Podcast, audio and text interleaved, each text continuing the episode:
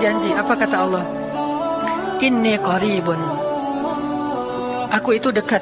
Maksudnya, nggak mungkin aku nggak dengar doa kalian.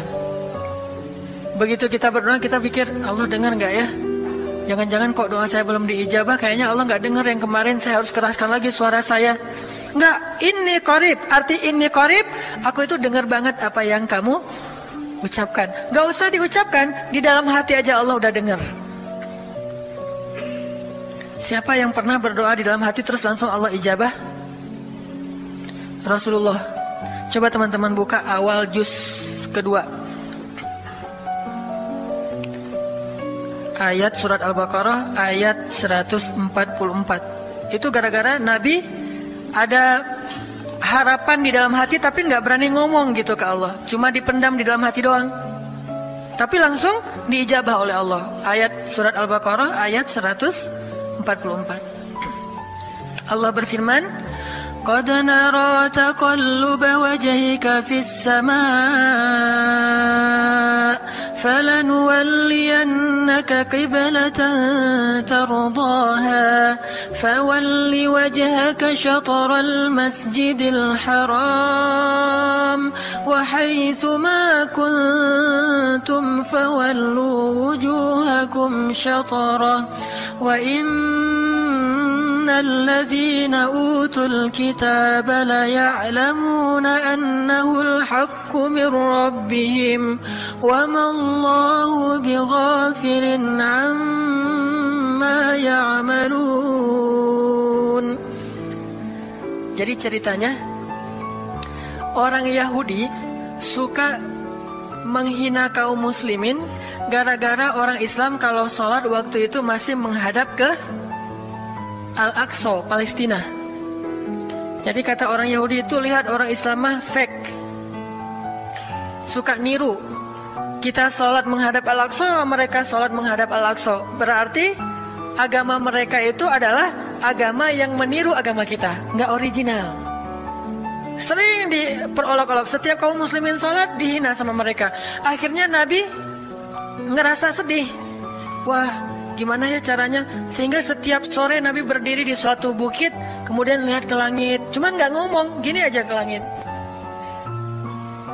Membatin, bayangin. Pernah nggak teman-teman membatin ke Allah? Ini yang harus kita coba lakukan. Belajar membatin kepada Allah. Itu romantis banget. Jadi duduk sendiri. Allah ngomong gitu dalam hati. Dan yakinlah ini korep Allah tuh dengerin. Jangan pikir saya kayak ngomong sendiri, eh kayak orang kurang apa waras. Enggak, Allah itu mendengar. Jadi kita batin aja sama Allah, ngomong dalam hati. Ya Allah, saya tuh lagi gini, ada masalah. Ngomong dalam hati kita. Please Allah, please gitu ya. Nah, itu kalau kita membatin, ini koribun wa asirru qaulakum awijharu bih innahu alimun bidatis sudur. Jadi Nabi nggak enak mau ngomong ya Allah tolong dong pindahin kiblat dari Masjidil Aqsa ke Masjidil Haram. Soalnya daripada dikata-katain melulu sama orang Yahudi, mau ngomong kayak gitu tuh nggak enak sama Allah. Malu Rasul ke Allah.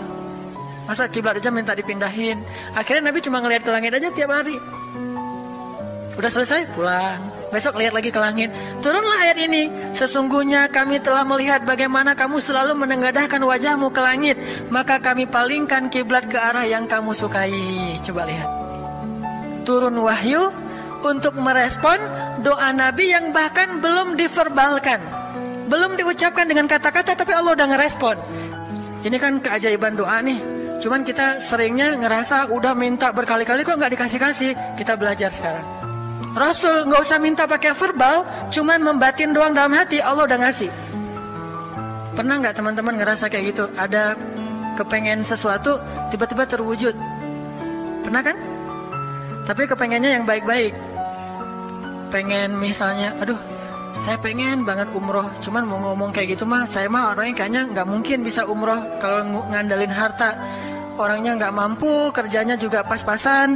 Gimana mau umroh untuk makan aja susah. Tapi pengen banget dalam hati kita. Dan itu rindunya tuh rindu banget. Setiap kali ngelihat uh, video atau tayangan di TV tentang umroh dan haji, menitikkan air mata. Saking kangennya ke Baitul, ke Baitullah. Allah tahu itu dalam hati kita. Tiba-tiba ada ada jalan, ada aja jalannya. Dan bisa dikasih sedekah, bisa juga hadiah, bisa juga door prize, bisa juga macam-macam. Pokoknya ada jalan aja, tiba-tiba bisa umroh. Dan saya sering banget membawa orang umroh. Di antara jamaah itu selalu ada satu atau dua orang yang umrohnya itu uh, uh, apa miracle, keajaiban dari Allah. Ketika saya cari tahu alasannya apa, ternyata emang dia dari dulu pengen banget umroh, cuman nggak bisa ngandelin hartanya. Allah kasih jalan yang lain. Bukankah Allah itu memampukan yang diundang, bukan mengundang yang mampu? Kan itu yang sering kita dengar kan? Allah tidak mengundang yang mampu, tetapi memampukan yang diundang. Kalau udah Allah undang, pasti mampu. Kalau Allah nggak ngundang, walaupun dia mampu nggak akan bisa. Jadi Allah bukan mengundang yang mampu, tetapi memampukan yang diundang. Sehingga kita kalau hati kita kayaknya pantas diundang, Allah undang tuh. Begitu juga dalam urusan urusan rezeki. Aduh, saya pengen kerjaan yang kerjaannya itu lebih halal, lebih nyaman, bisa sholat berjamaah tepat waktu, ada waktu juga buat keluarga, bisa juga berdakwah ke teman-teman. Akhirnya membatin kita itu karena kuat banget, Allah wujudkan. Ini artinya Allah qaribun, Allah maha dekat. Sehingga kalau kita pengen doa kita itu powerful, belajar dari athiqah billah. Tips pertama adalah athiqah billah. Percaya deh sama Allah. Percaya sama Allah. Jangan berdoa dengan ragu-ragu. Kayak kita datang kepada seseorang untuk minjem duit, tapi kita ragu. Dia nih kayaknya orangnya susah kalau dipinjemin. Kalau minta dipinjemin gitu uh, ah ini saya lagi ada masalah dikit nih. Boleh minta bantu nggak? Apa? Uh, gimana ya ngomongnya? Susah ngomongnya tuh ragu-ragu gitu kan ya? Akhirnya kita ngomongnya tuh nggak nggak enak nggak nyaman membuat dia juga, juga ngasih ke kita juga ragu-ragu. Akhirnya nggak nyaman tuh hubungan kita sama dia. Tapi kalau kita yakin banget sama dia dia orangnya baik kalaupun dia nggak ngasih dengan cara yang kita minta kita yakin bahwa dia tuh pasti akan nolong kita sehingga kita akan curhat masalah kita itu dengan tulus. Bahwa kita punya masalah kayak gini-gini, bukannya kita mau minta-minta, cuman sifat dari manusia itu saling tolong menolong. Kita beritahu masalah kita, dan kita yakin dia pasti akan nolong kita. Kalau nggak bisa ngasih duit, dia akan minta tolong kepada orang lain yang mungkin bisa membantu kita. Dia akan ngasih link, dia akan memediasikan kita.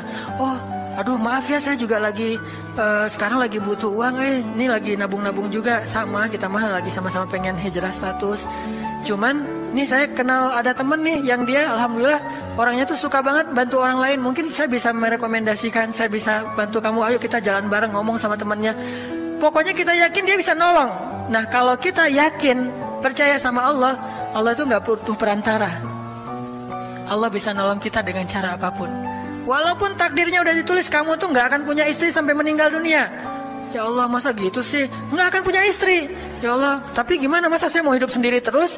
Kamu nggak akan punya istri kata malaikat teh.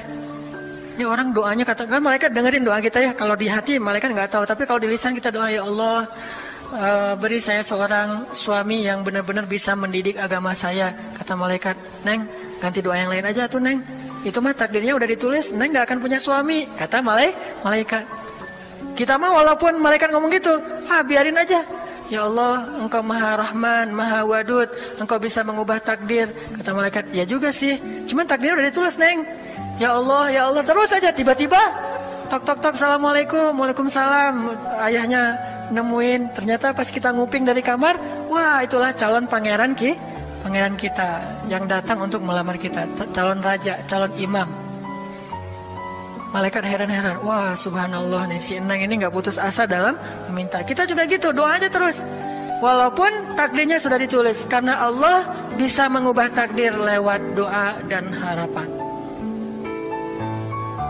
Masih ingat cerita seorang ibu di zaman Nabi Musa dulu? Yang datang kepada Nabi Musa bilang, Ya Nabi Allah, Ya Kalim Allah, saya nggak punya anak, udah tua kayak gini, bisa nggak ya saya minta tolong Nabi Musa doa kepada Allah supaya saya punya anak. Kata Nabi Musa, bisa aja sih, nggak apa-apa ibu. Ya udah saya doain ya Allah. Ini ada ibu minta anak. Kata Allah, ya Musa bilang ke dia, dia nggak akan punya anak itu sudah takdirnya. Kata Nabi Musa, ibu maaf, udah ada jawaban nih dari Allah. Gimana ya Nabi Musa? Allah bilang takdir ibu nggak akan punya anak. Oh gitu ya, ya udah deh pulang. Sampai di rumah ya Rahim, ya Rahim. Doa aja terus. Besok datang lagi karena dia pengen tahu kabar dari langit. Nabi Musa itu bisa bicara ke langit. Ya Nabi Allah, saya mau tahu nih, kira-kira Allah sudah memperkenalkan belum ya permintaan saya? Permintaan apa? Pengen punya anak. Tapi kan kemarin udah kata Allah takdirnya nggak akan punya anak. Ya coba aja dulu sekali lagi. Siapa tahu sudah mau sekarang Allah memperkenankan.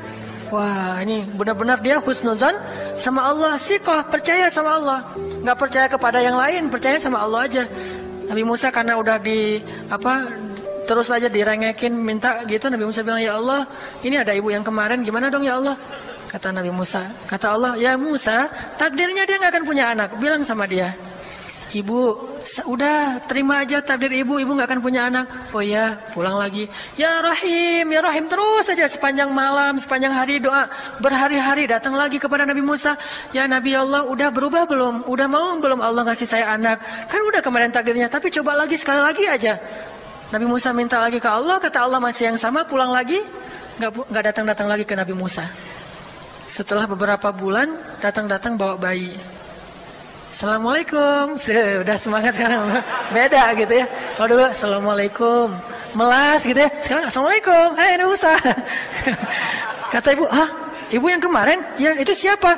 Anak saya. Hah? Anak ibu? Anak kandung maksudnya? Bukan nyuri. Nggak anak kandung saya ini Nabi Musa. Wah, Nabi Musa nggak wah sih, subhanallah kalau Nabi Musa.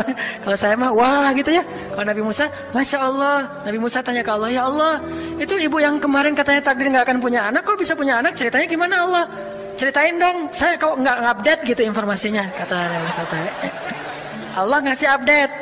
Kata Allah Musa, setiap kali aku bilang dia nggak akan punya anak, dia terus berdoa dengan menyebut Ya Rahim, Ya Rahim. Allah itu kan senang banget dipuji dan Allah lebih berhak untuk dipuji. Kalau kita senang dipuji nggak baik, kalau Allah senang dipuji emang punya hak untuk dipuji kan? Allah senang dipuji. Dia bilang Ya Rahim, kamu bilang nggak akan punya anak, dia bilang Ya Rahim, terus saja berharap. Wahai Musa, sesungguhnya rahmatku mendahului takdir. Rahmatku mendahului takdir. Akhirnya dengan sifat rahim Allah mengubah takdir ibu ini walaupun secara ilmiah gak mungkin punya anak karena sudah monopause. Tetapi Allah yang memiliki kekuasaan atas segala sesuatu. Nah, tips pertama adalah kalau kita pengen doanya powerful, melahirkan mujizat dan keajaiban adalah athiqah billah. Harus percaya sama Allah. Pertama percaya bahwa Allah Subhanahu wa taala itu maha kuasa mengubah apa pun yang dia kehendaki. Apa yang Allah ingin, masya Allah kan pasti terjadi. Wa man lam yasha lam yakun. Kalau Allah nggak pengen, nggak akan terjadi. Jangan suzon sama Allah terus bilang, ah nggak enak ah banyak minta, amal saya sedikit, mending saya beramal aja nggak usah banyak minta. Jangan memperlakukan Allah seperti kita memperlakukan makhluk. Orang kalau kita banyak minta dia akan kesulitan. Lama-lama dia akan merasa terganggu. Tapi Allah kalau nggak diminta dia marah. Manusia kalau kita minta banyak-banyak dia marah. Allah kalau kita nggak minta dia malah marah. Masya Allah ya Luar biasa. Allah tuh senang banget kalau hambanya meminta sehingga di antara hamba yang paling Allah cintai di antara hamba-hambanya, hamba yang paling banyak menengadahkan wajah dan telapak tangannya. Ilahi, ilahi. Minta sama Allah, Allah tuh suka banget diminta. Orang yang suka meminta itu bahasa Arabnya awahun. Inna Ibrahim la awahun halim. Ibrahim itu hamba yang awahun halimun. Awah halim. Halim itu artinya menahan amarah. Awah da'a. Da'a artinya banyak berdoa.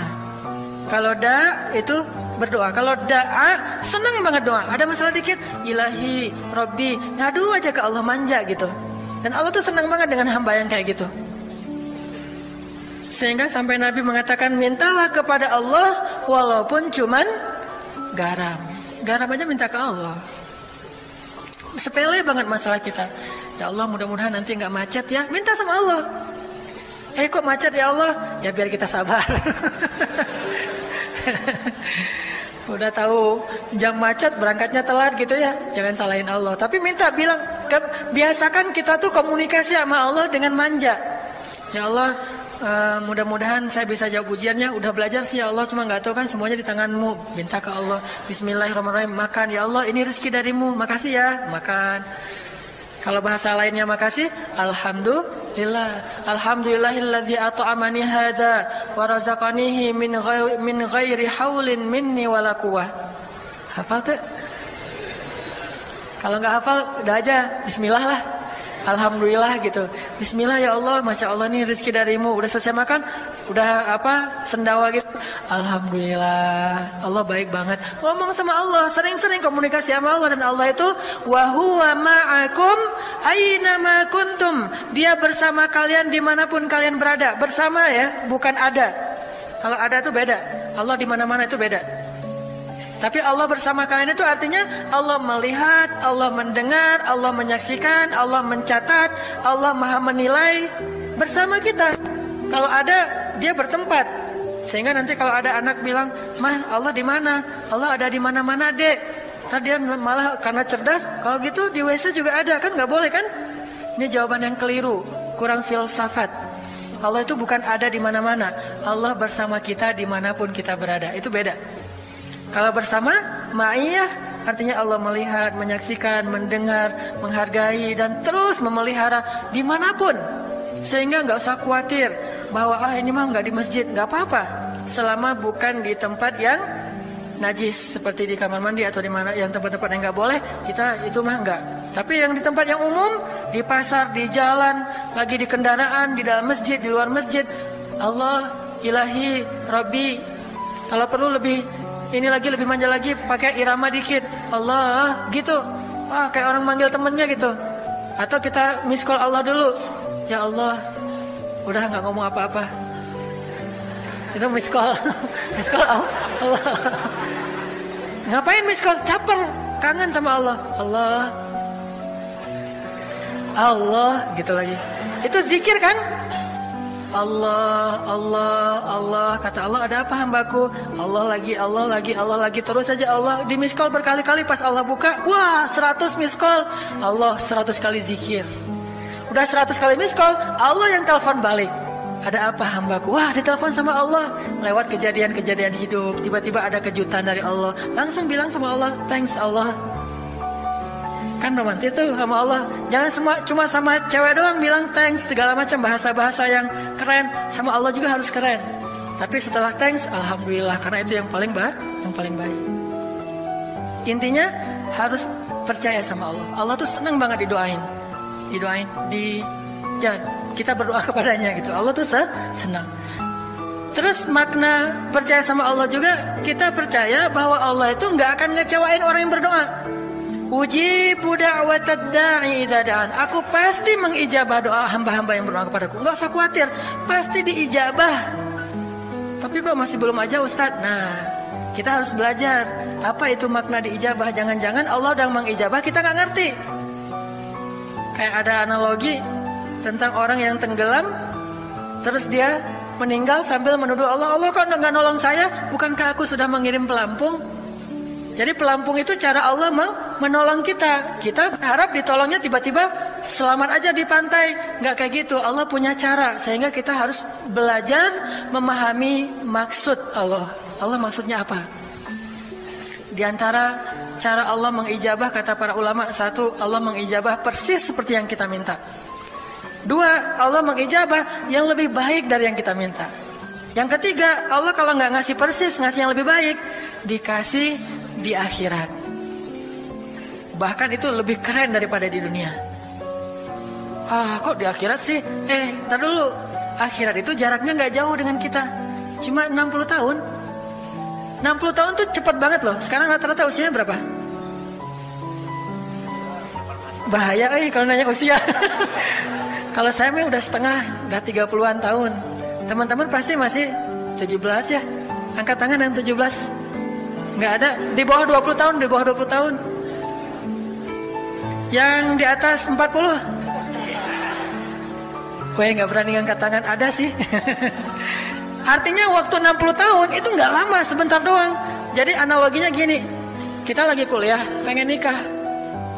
Terus uh, kita naksir sama seorang cewek cantik banget dan saking cantiknya sampai kita cuma bisa bermimpi wah Saking cantiknya kayaknya nggak mungkin banget buat kita. Tiba-tiba ayahnya bilang, Dek, kamu uh, apa senang sama anak saya? Yang mana Pak? Masih nanya yang mana? Takutnya yang tadi kebalik. Ini yang lagi apa? Yang lagi kuliah yang namanya si Fulana misalnya. Sebutlah namanya Nisa apa gitu ya. Uh, terus dia bilang, "Boleh uh, Bapak setuju kamu nikah sama anak saya, tapi ditunda dulu sampai kamu lulus kuliah." Kita senang nggak tuh?